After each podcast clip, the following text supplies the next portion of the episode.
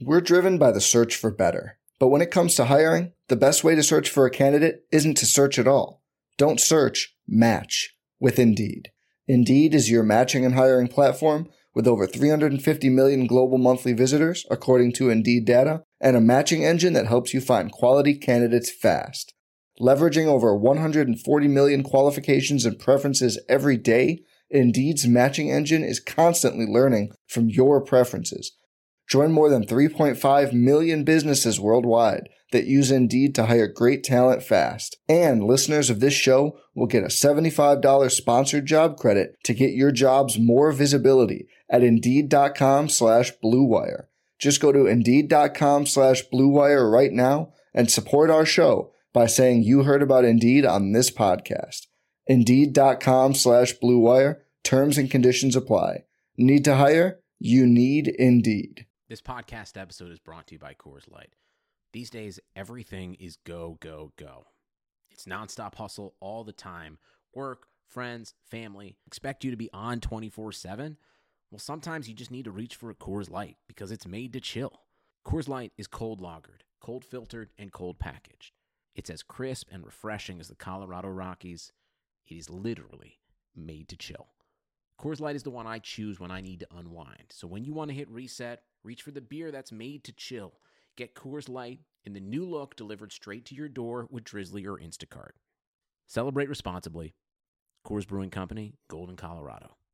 This episode is brought to you by Decoy Wines of Sonoma, California. As you gather with family and friends this summer, experience the best of wine country with Decoy by Duckhorn. Winemaker Tyson Wolf spends every vintage focused on harvesting grapes and crafting wines from the finest vineyards. Whether it's our flagship Cabernet or crisp and refreshing Rosé, Decoy has just the wine for your discerning taste. Ask for us at your local wine shop or visit decoywines.com slash celebrate to locate our wines near you. Whether you're firing up the grill, hosting an alfresco get-together, or enjoying the warm summer nights, let Decoy by Duckhorn elevate your occasion.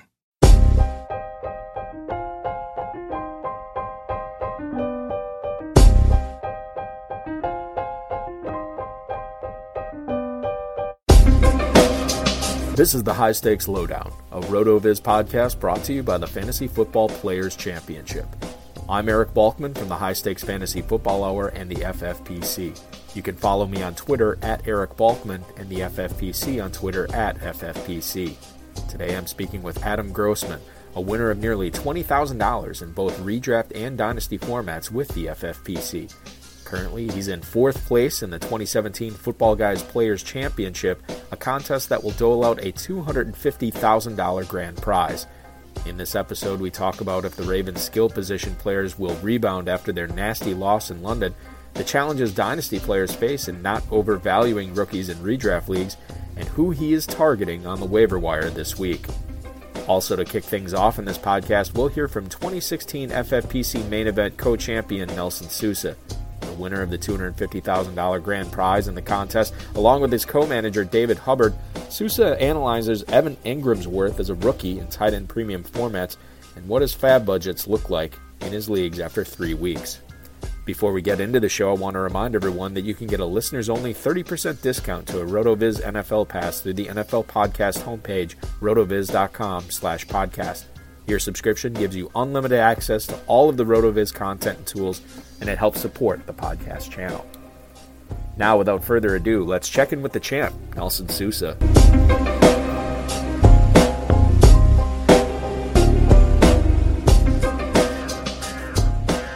Nelson uh, Evan Engram, uh, big week this week. He pounded out another good game.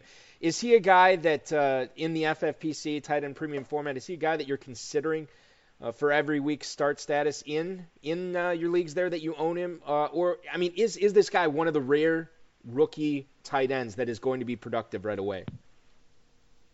I you know that was something that um, I I thought all along, and when when talking with uh, David, we both agreed that uh, this is one of the situation where uh, I, I don't like using this comparison. Uh, obviously, you know, not off the field, but on the field, uh, he reminds me very much of Aaron Hernandez, and I, I I felt like he was the kind of guy that was going to be able to be used uh, right away as a rookie because he's not really an he's not an inline tight end, so he doesn't have too many blocking assignments. I feel, and he's more of just the move tight end that's you know uh, slot receiver, and uh, they're using him in different formations. I know one of his touchdowns last week.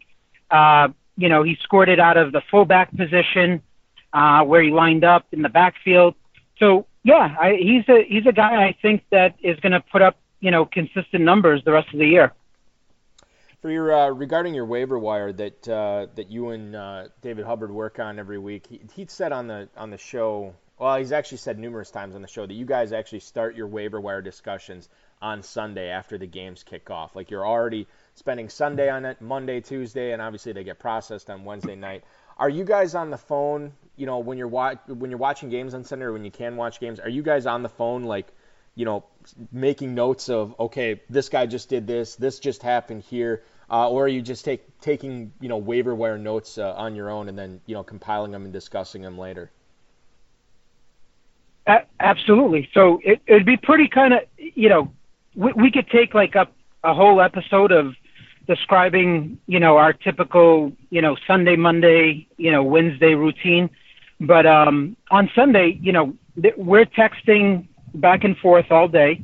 We're on the phone uh, at times, you know, especially when certain situations happen. Let's say, you know, we see an injury, uh, you know, for example, you know, whether, you know, week one, Robinson, Danny Woodhead, uh, David Johnson, you know, last week, um, you know, you had the Darren Sproles injury, and and we're already processing it. We're already talking on the phones, you know, talking about okay, what what guy or uh, what and what guy, what player is going to benefit from this in- injury, and what you know, what does this look like? Uh, how many times is he available in our leagues? Um, you know, it, and then definitely already on Sunday, just because of the sheer amount of teams we have, we're already looking at uh, next week's games. Already, you know, planning uh, defense pickups. So that that's like one of the first things we do is we're picking up, uh, l- looking at the matchups, picking up the defenses, looking at the Vegas lines, uh, you know, maybe cleaning up kicker, and then we're waiting till after the one and four o'clock games uh, are over, uh, and then we're talking during that low uh, between the four o'clock and the Sunday night game. We're uh, on the phone together. We're looking at uh, scores, matchups for the week, uh, you know, what, how how do things look at look like, um, you know, for our our teams, you know, scoring wise for the week, and then we're also talking about okay, what what does this look like, um, you know, for the rest of the week as far as possible injuries, possible pickups. So we is this is is this a quiet week this week? Not going to really be spending much money, you know, things like that. That's crazy. You're right. You, we could do a full episode, maybe multiple episodes about the um, the process that you guys go under, and you know, in those, you know, 72, 96 hours, whatever it is, um, leading up to to uh, to the waiver wire deadline. That's uh, that's crazy, man. Um, what uh, one of the things that I thought uh, was interesting, we saw polar opposites uh, with Dolphins receivers um, from week two to week three. Had Jarvis Landry go for 13 uh, for I believe 78 yards in, in week two. Obviously a big time performance. Um, in uh, the FFPC. Uh, DeVante Parker didn't do much, but now this week, now granted a lot of it was in garbage time, but Parker gets eight catches, uh, almost hits 100 yards, gets the touchdown as time expires, and Landry uh, was sort of um, you know non-existent in, in the fantasy landscape. Which one is real? Which I mean, is it Landry? Is it Parker? Or ha- is what we saw from week two to week three? Is that something we should just get used to, where it's going to be one of the guys every week? We'll just never know which one it's going to be. Yeah, I, I think from what I saw in the preseason and just kind of uh, understanding a little bit of history with Cutler, uh, he seems to lock on to one receiver. Uh, it seems like he prefers the, you know, the the bigger outside receiver. Um, you know, he's he's got an arm, so he's he's not afraid to throw it outside the numbers. Um, you know, the the Landry situation, I, I think it's going to be hit and miss you know, there's going to be some weeks where, you know, he's going to catch, you know, 10 for 80. Um, and then there's going to be other weeks where he, he doesn't do so much. So, you know, I, I think you, you could see some weeks where it, it's a little bit hit and miss, but I, I like I would like to think that uh, you know this is going to be Parker's you know breakout year this year. Yeah, I know a lot of people. And this is a guy that, that was really rising up draft boards, you know, in in um, the early to middle part of summer. Um, you know, excuse me, in drafting season, and he sort of he sort of dropped a little bit, I would say, in the in the last half of August. But this is a guy that a lot of people were on, a lot of smart people were on, um, and, and, trying to get him on on uh, on their teams. Jay Cutler said, like, uh, you know, compared to Alshon Jeffery, and we all know what that guy is capable of. Uh, I'm curious, uh, in final question here, Nelson, uh, before we let you go, how are your uh, FAAB budgets doing? How how are the waiver bucks? Um, I, do you have a ton remaining in a lot of leagues? Did you blow most of them in in uh, in a lot of your leagues? How or is it just a mixed bag at this point? Um, I, I'd probably say uh, a good majority of them are probably in the 600 to 700 range um, is is what I'm noticing.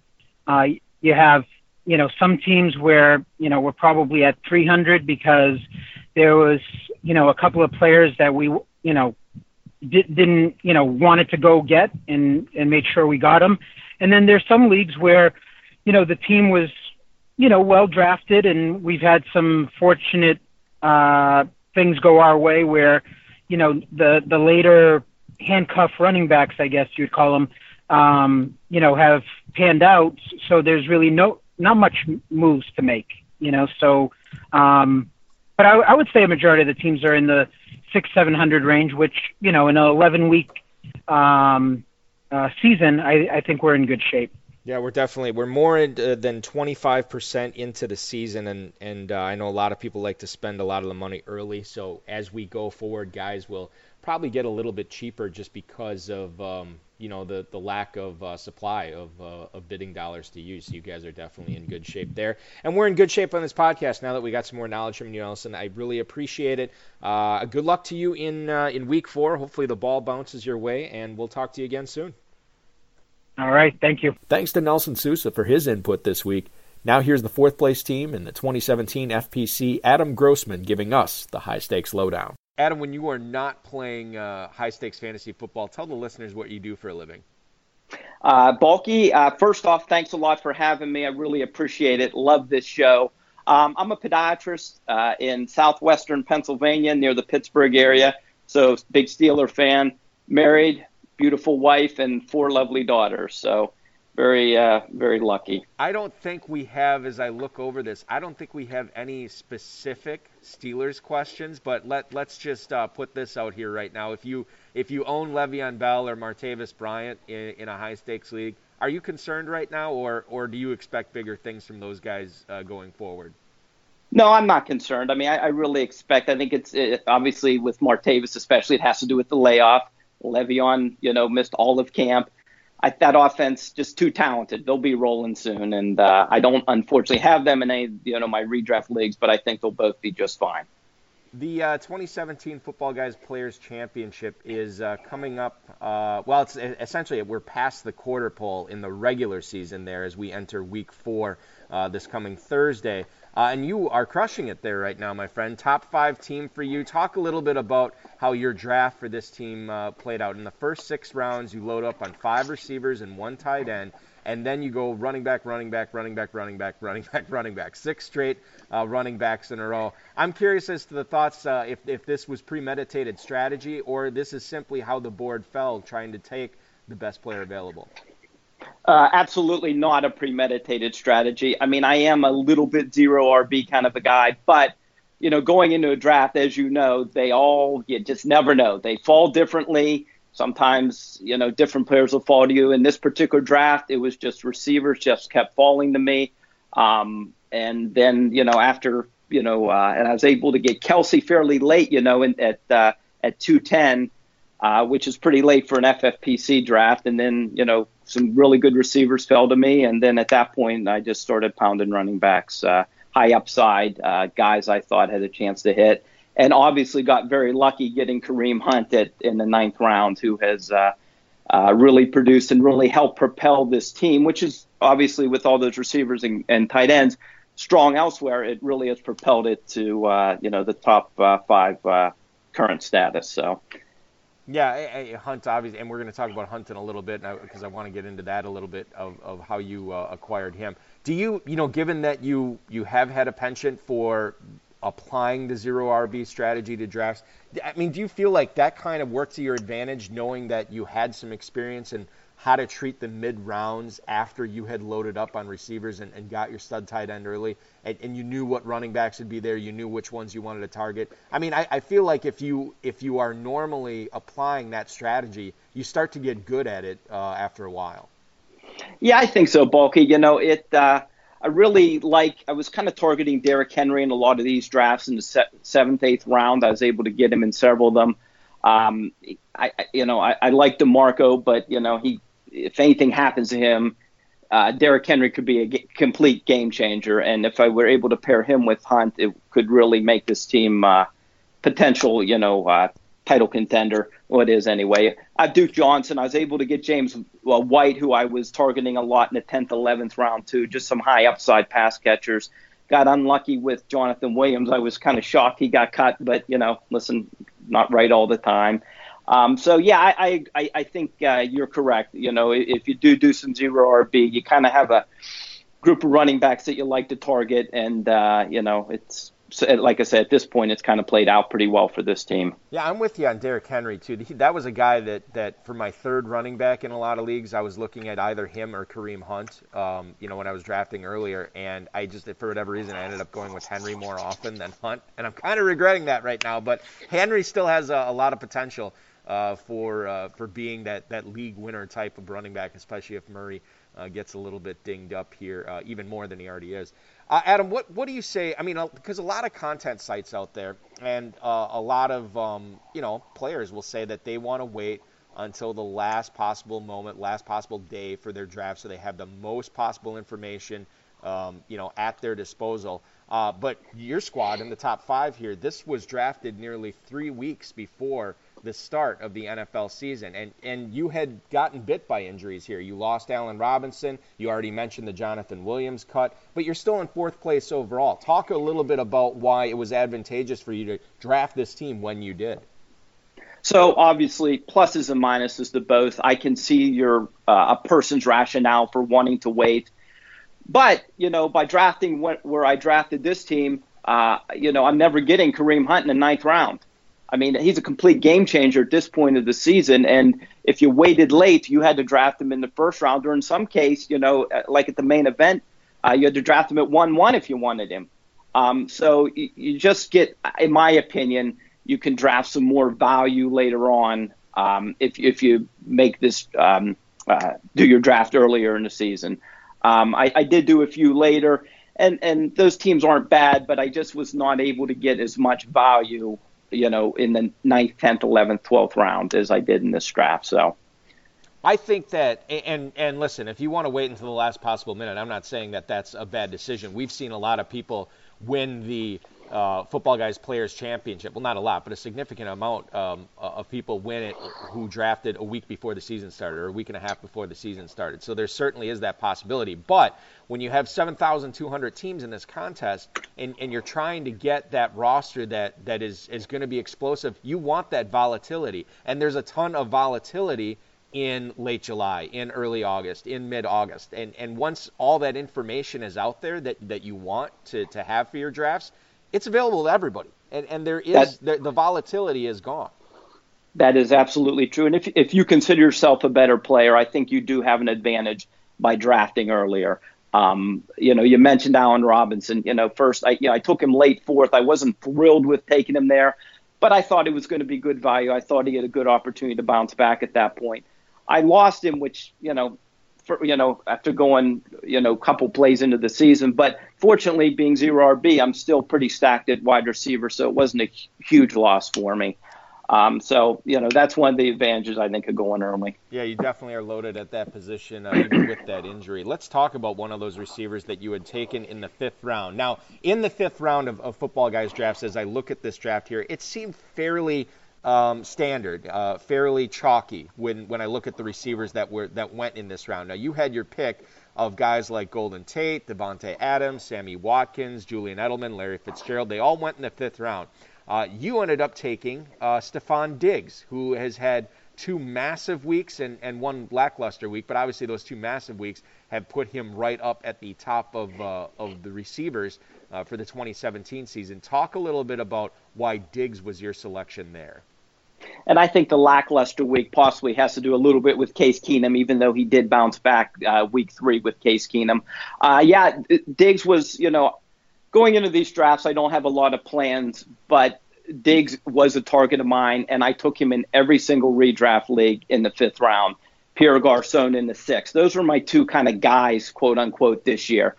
Diggs, um, I just thought, you know, you're, you're trying to hit upside here. As much as I like, say, a Julian Edelman or a Davante Adams, Davante Adams is still second or third in the pecking order. Julian Edelman put up a nice year last year, but Gronk was hurt last year. They didn't. Then they brought in Cooks this year. Hogan had a nice year. Just a lot of mouths to feed there. Um, Larry Fitz, you know, you can never go wrong, and you know he had a monster week this week. But I just thought the overall upside with Diggs was there. Plus, you know, a lot of guys have been touting him for, especially on the RotoViz website. You know, Shawn Siegele, very smart guy, has been touting him for a few years. So uh, when in doubt, just listen to smart guys, and it usually pays off. Yeah, that's that's definitely. This is why. This listen. This is why I host all these shows so I can listen to yeah, smart guys right. and and uh, pick their brains and and exploit it for my own fantasy, personal fantasy knowledge. I want to talk a little bit about dynasty here, Adam, because you you play some dynasty leagues with the uh, FFPC as well, including uh, the 2500 Dynasty League. And you just made a trade in there that, that I wanted to uh, get your thoughts on. I know the Dynasty guys will uh, appreciate this analysis. Uh, you trade A.J. Green and Will Fuller, pair of receivers, and then you get a receiver and a back uh, in return. You get Marvin Jones and then Ezekiel Elliott. Uh, talk a little bit about why this trade made sense for your squad where it sits right now. So uh, me and this owner have been going back and forth for a week or two. Um, he, uh, you know, I never really asked him, but I, I think he wants to get rid of Zeke. The potential six-game suspension. You know, he's shown that he, you know, lacks judgment at times, and you know, I usually don't love taking these types of players on my dynasty team. But you know, I have David Johnson, who I've lost, you know, for the majority of the year on that 2,500 team. Um, and this just getting Zeke in to pair with C.J. Anderson gives me a little more flexibility because um, I'm in pretty pretty good shape at wide receiver, uh, you know, in those spots uh, on that team. So I just thought it gave me more flexibility, gave me a better chance to compete this year, and uh, you know, we'll, we'll see what happens. I think about AJ Green's dynasty value right now, and, and, you know it's not like he's old, but he's not super young anymore. And I think about where where it's at in as as far as the 2017 season goes. You have an offense that really struggled the first two weeks of the season. They get the new offensive coordinator in there in Bill Lazor, and uh, AJ Green blows up with with 10 catches for over 100 yards and a touchdown. I feel like if you wanted to move AJ Green, this is this is about peak value of, of what you can get for him right now. Yes, absolutely, Balky, it, and and that's you know I held on to him. You know, like I said, we were discussing it last week. His offer, you know, um, was he wanted a lot more last week for Zeke, you know, added to AJ Green, and then this week after AJ had his big week, the price kind of has gone down. So uh, if I was going to pull the trigger, this was the week to do it. So um, you never like I, you know I'm a big AJ Green fan. I have him on several dynasty teams, but if um, you know to get a 22 year old running back and giving up a 29 year old receiver, it's uh, you know it, if you're going to do it, this was the week to do it. How difficult is it, Adam, when when you know you have these rookie drafts at the FFPC uh, shortly after the NFL draft in mid May? Uh, and, and obviously, uh, everybody's all about the rookies then. And, and I've talked to other players that said like it is kind of difficult when you get done with those rookie drafts and you want to start doing some redrafts in June and July. It's difficult to kind of flip that switch back to annual draft mode or redraft mode um, because the, these rookies are still so prevalent in your head. How how uh, how is it for you? I mean, do you struggle with that as well to to kind of deflate that rookie value when you get back into redraft mode? honestly, and, and I don't know why, but fortunately for me, that's really hasn't been an issue. I really, as much as I love Corey Davis and uh, a few of the other receivers, I've never been uh, big on taking rookie receivers. Now, granted, there's been years past where sometimes that's burned me. Same with rookie tight ends. They just historically tend to not to produce. Now, this year, a couple of the running backs I liked. I didn't take them as early as some of these. You know, some people were targeting uh, Leonard Fournette and um, uh, uh, Mixon and Dalvin Cook a little earlier than I would have taken them. Not that I didn't like the guys, but uh, people I've noticed tend to take the rookies a little higher than I'm willing to. So, um, not that I don't like them, but it's just uh, usually works out that I don't have a lot of rookies on my team.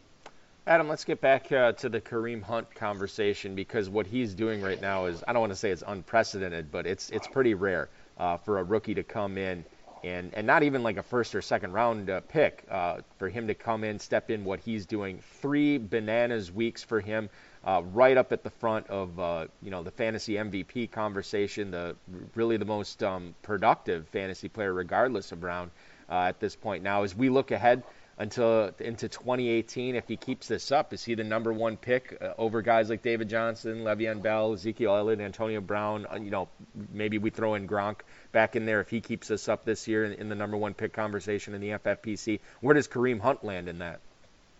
Oh, I would say, you know, I think we're talking more mid first here, Balky. I mean, listen, again, I'm thrilled he's on my team. He's playing very well, and as a ninth round pick, you know, I'm very happy. Unfortunately, you know, he's not getting the touches that those guys, you know, um, last year, for instance, David Johnson, Le'Veon Bell uh, received. So, you know, he has what, a 50 yard touchdown uh, run or reception every week so far this year. It's just not sustainable, unfortunately. So I, I think he's going to, he's still going to have very good production, but his current level is going to kind of get down into maybe the 16, 8, 17, 18 points per game uh, type, which will probably lend to more of a mid first uh, round redraft pick next year. That Chiefs offense kind of reminds me of like like one of these high school powerhouses where you know they play against these teams where you need all 11 defenders on the same page at the same time because if one guy slips, if one guy messes up, guys like Kareem Hunt, guys like Tyreek Hill, they will make you pay and take it to the house. I mean, that two guys on that team that at any time uh, can you know create uh, take like what should have been a four yard run and take it 70 yards to the house. It's just insane uh, what we thought about that Chiefs offense a few years ago, and now you look at those playmakers they have in there. And Travis Kelce, who isn't necessarily a home run hitter, but has also been very valuable this this. Uh, this uh, this year as well. It's going to be interesting to see what that Chiefs offense does going forward when when Pat Mahomes is the quarterback there too. Well, I think Andy Reid puts these guys in a really good position to succeed. He has shown over the years he's a really good offensive mind. And I mean, Alex Smith, I mean, he's not, you know, your superstar um, Aaron Rodgers, Andrew Luck, but he can get these guys in position to uh, make plays, and that's all you really need on an offense when you have playmakers like that when I was commissioning, you know, a lot of these football guys drafts and FFPC satellite drafts uh, this summer, I saw C.J. Fiedorowicz uh, being selected, not necessarily as a starting tight end, but uh, as a like a top 15 to 20 tight end. You know, after you get your starter, you look at Fiedorowicz as a guy who uh, was going to be heavily involved in that Houston offense as as potentially the number two option. He goes down.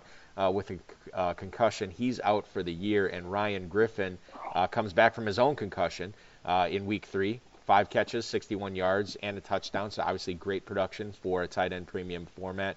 You look at what Ryan Griffin can do uh, in this Houston offense. Can we expect more lines like this with Deshaun Watson throwing to him? Uh, I don't think so, Balky. I mean, uh, Ryan, uh, he's a good player, and he'll be a solid flex play possibly during the bye weeks for instance, last week I kind of targeted Ben Watson, who I expect to give 12 to 14 points per game. Happy to have that on my bench, but I'm not thrilled if Ryan Griffin's my starter. You have to take it with a grain of salt what he did last week. New England has been horrible against tight ends this year. They've already given up four um, tight end ones weeks already in only three weeks, which means a couple, you know, one team had two tight end ones against them. Uh, this week they get Tennessee, who's also not very good against the tight end. So Ryan Griffin may be a good flex play this week. Going forward, he would be nice during the bye, but I'm not sure I want him as my starting tight end. One of the things that I've uh, applied so far this season, it kind of came back to bite me uh, this past week when I thought Carolina would have a good week uh, against the New Orleans defense, and, and outside of Christian McCaffrey, uh, no, nobody really did.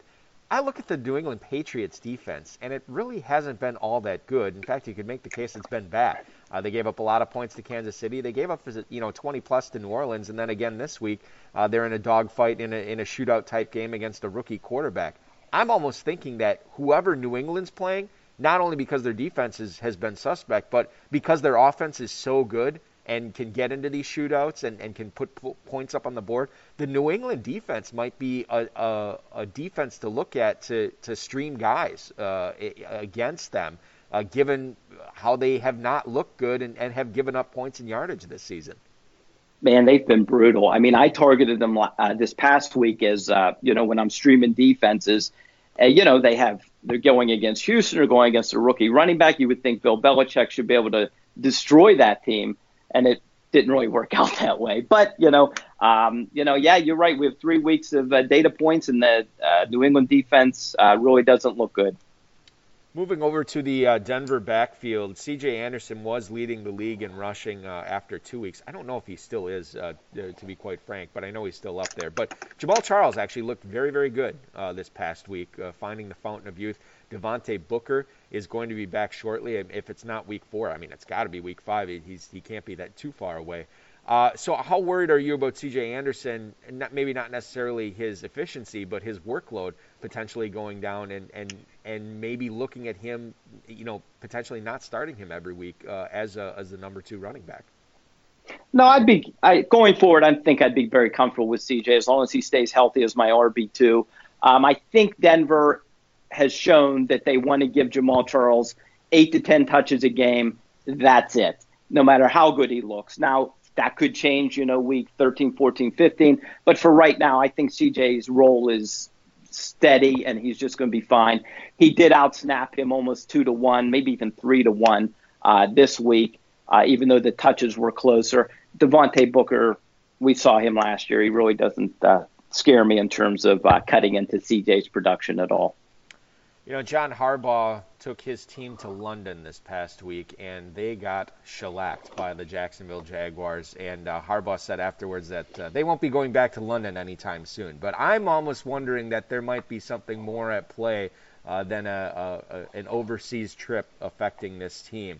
Uh, was it simply just one of those games and you just write it off and forget about it and move forward? Or is there something deeper here uh, with the Ravens skill position players. I mean, Joe Flacco, I've seen cut in leagues. Obviously, Mike Wallace, I've seen cut in leagues. Terrance West, given the fact that he did not come back into that game after he fumbled, and Alex Collins actually looked pretty good. I think he might be cut in a few leagues this week. And then you have to consider uh, Buck Allen, a guy who was in a lot of lineups this week, let a lot of people down, despite, you know, I think he still had five catches. Uh, maybe you look at benching him. Jeremy Maclin, obviously, uh, he left with a concussion for a bit and came back in, but still also only had one catch. And then Ben Watson, who you alluded to earlier, had that big week two, and then uh, week three he really let a lot of people down. Uh, and I think all those guys you can make a pretty good case for benching him this week. Is is was it one of those games, or is there something that we need to be paying attention to here as fantasy owners to the Ravens players? Well, let's quickly go over that again, real quick. Flacco, Terrance West, Buck Allen, Mike Wallace, Jeremy Maclin, Ben Watson. It, you hear those names. You're a defensive coordinator in the NFL. Does that scare you? It does not. Not, not at all. not at all. It's, you know, unfortunately, um, I think you're going to have a few games, you know, because that team's going to be behind a lot this year. Buck Allen as a PPR, he'll bounce back. He'll be okay. Ben Watson still had almost 12 points this past week. Um, garbage time TD always helps. But um, other than that, no, I really don't want any Joe Flacco or Terrance West um, or Jeremy Maclin or Mike Wallace. It's a team that uh, just doesn't have uh, skill position players that would scare me at all if I'm a defensive coordinator. You know, from a dynasty standpoint, Adam, that they might be a, a, team to pay attention to to see what they do in the draft as far as a running back or receiver. Because if they take one on, on day one or day two, those and again we're looking way too far in the future in this, but they could be immediate contributors in in fantasy next year. Yeah, speaking of dynasty, how about Breshad Perriman? Also, I forgot. You know, he's on that team too. He has been a bust along the lines of, Ke- of Kevin White in the same draft class. So, um, yeah, I, I would think that that team has to seriously consider addressing skill position players at all levels uh, next year in the draft. They definitely need to uh, to to add some playmakers on that team. Uh, Adam, it, it, has been uh, a pleasure. The time has flown by. I wanted, I do want to ask uh, one other question here uh, before I let you go. Um, a player that uh, was drafted high in FFPC leagues, a, a player that uh, was was being counted on for a lot this year. That you think that there's a lot of red flags, and and you need to really be worried about this player, and maybe consider benching him in, in certain instances. And then a guy that you'll actually be targeting on the waiver wire this week that you're going to try to get in some of your leagues.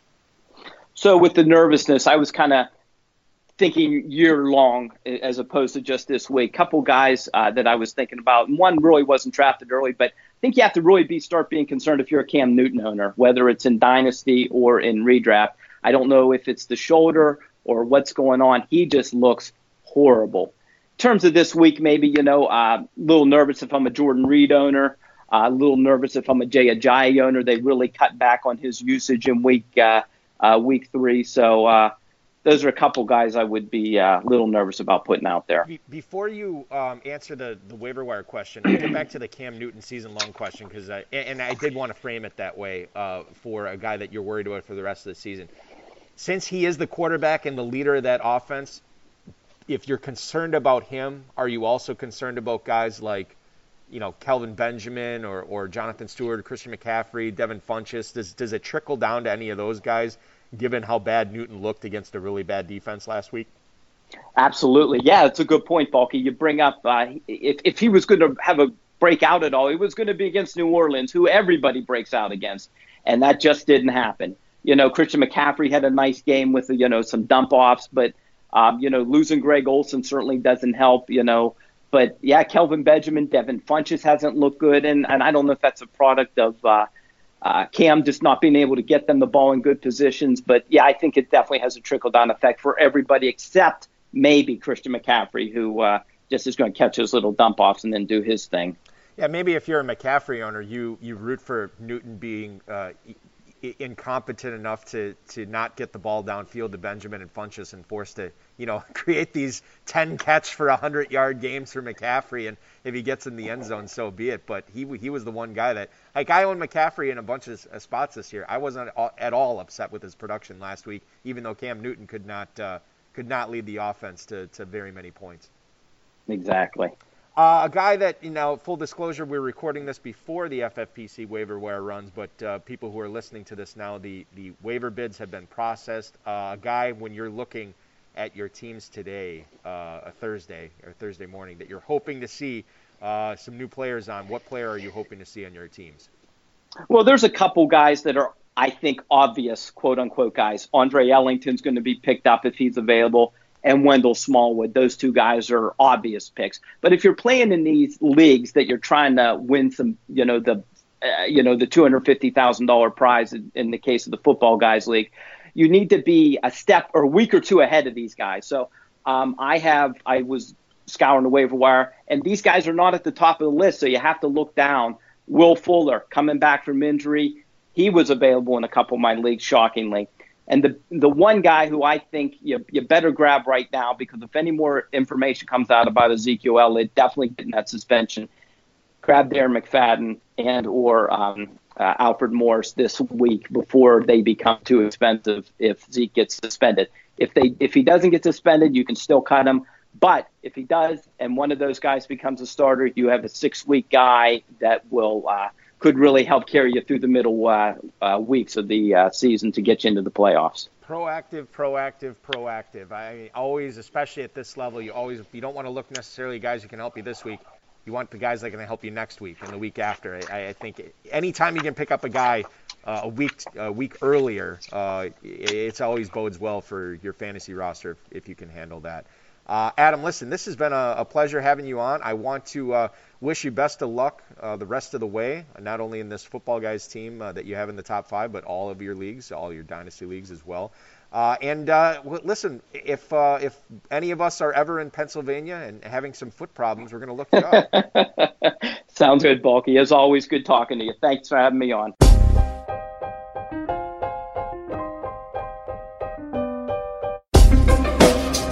Thank you for listening to the High Stakes Lowdown, a RotoViz podcast brought to you by the Fantasy Football Players Championship. And thanks to Grapes for our theme music.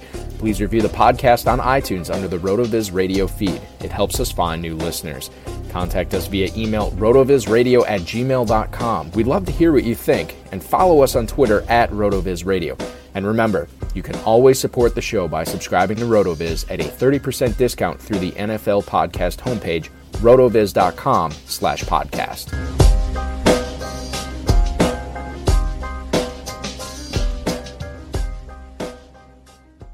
This episode is brought to you by Decoy Wines of Sonoma, California. As you gather with family and friends this summer, experience the best of wine country with Decoy by Duckhorn. Winemaker Tyson Wolf spends every vintage focused on harvesting grapes and crafting wines from the finest vineyards. Whether it's our flagship Cabernet or crisp and refreshing Rosé, Decoy has just the wine for your discerning taste. Ask for us at your local wine shop or visit decoywines.com slash celebrate to locate our wines near you. Whether you're firing up the grill, hosting an alfresco get-together, or enjoying the warm summer nights, let Decoy by Duckhorn elevate your occasion.